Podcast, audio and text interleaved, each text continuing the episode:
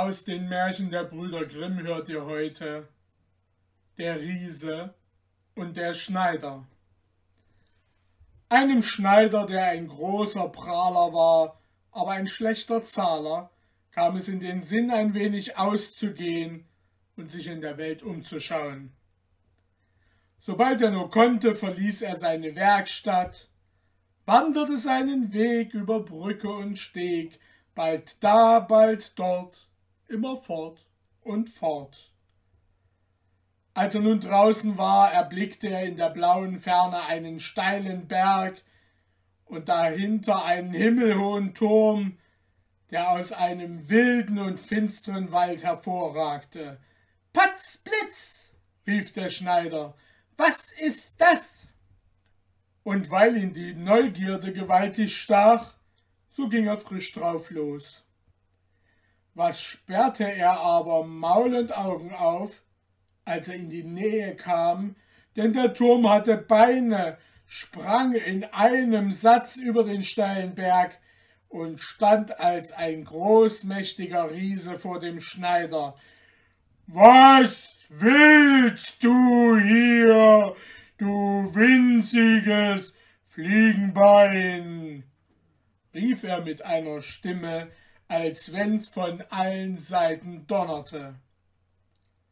Der Schneider wisperte Ich will mich umschauen, ob ich mein Stückchen Brot in dem Wald verdienen kann.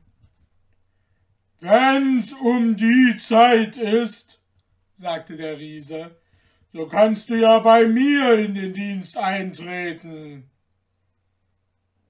Wenn's sein muss, warum nicht? Was krieg ich aber für einen Lohn?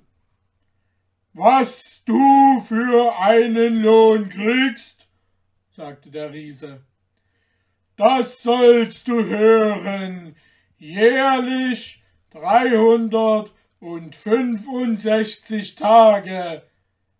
Und wenn sein Schaltjahr ist, noch einen obendrein. Ist dir das recht?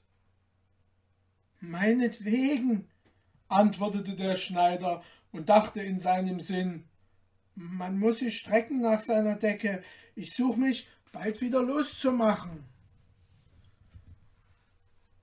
Darauf sprach der Riese zu ihm, Geh, kleiner Halunke, und hol mir einen Krug Wasser.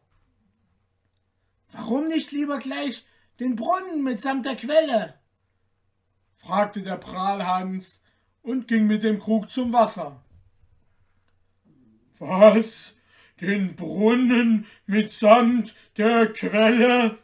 brummte der Riese, der ein bisschen tölpisch und albern war, in den Bart hinein und fing an, sich zu fürchten. Der Kerl kann mehr als Äpfel braten, der hat einen Alraun im Leib. Sei auf deiner Hut, alter Hans, das ist kein Diener für dich. Als der Schneider das Wasser gebracht hatte, befahl ihn der Riese, in dem Wald ein paar Scheite Holz zu hauen und heimzutragen. Warum nicht lieber den ganzen Wald mit einem Streich, den ganzen Wald mit Jung und Alt, mit allem, was er hat, knorzig und glatt? fragte das Schneiderlein und ging, das Holz zu hauen. Was? Den ganzen Wald mit Jung und Alt, mit allem, was er hat, knorzig und glatt, und den Brunnen mitsamt der Quelle? brummte der leichtgläubige Riese in den Bart und fürchtete sich noch mehr. Der Kerl kann mehr als Äpfel braten. Der hat einen Alraun im Leib. Sei auf deiner Hut, alter Hans. Der ist kein Diener für dich. Wie der Schneider das Holz gebracht hatte, befahl ihm der Riese, zwei oder drei wilde Schweine zum Abendessen zu schießen. Warum nicht gleich tausend auf einen Schuss und dich dazu? fragte der hoffärtige Schneider. Was? Rief der Hasenfuß von einem Riesen und war heftig erschrocken. Lass es nur für heute gut sein und lege dich schlafen. Der Riese fürchtete sich so gewaltig, dass er die ganze Nacht kein Auge zutun konnte und hin und her dachte, wie er es anfangen sollte, um sich den verwünschten Hexenmeister von Diener je eher je lieber vom Hals zu schaffen.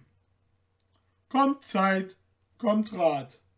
Am andern Morgen gingen der Riese und der Schneider zu einem Sumpf, um den ringsumher eine Menge Weidenbäume standen. Da sprach der Riese Hör einmal, Schneider, setz dich auf eine von den Weidenruten, ich möchte um mein Leben gern sehen, ob du imstand bist, sie herabzubiegen. Husch! saß das Schneiderlein oben, hielt den Atem ein und machte sich schwer, so schwer, dass sich die Gerte niederbog. Als er aber wieder Atem schöpfen musste, da schnellte sie ihn, weil er zum Unglück kein Bügeleisen in die Tasche gesteckt hatte, zu großer Freude des Riesen so weit in die Höhe, dass man ihn gar nicht mehr sehen konnte.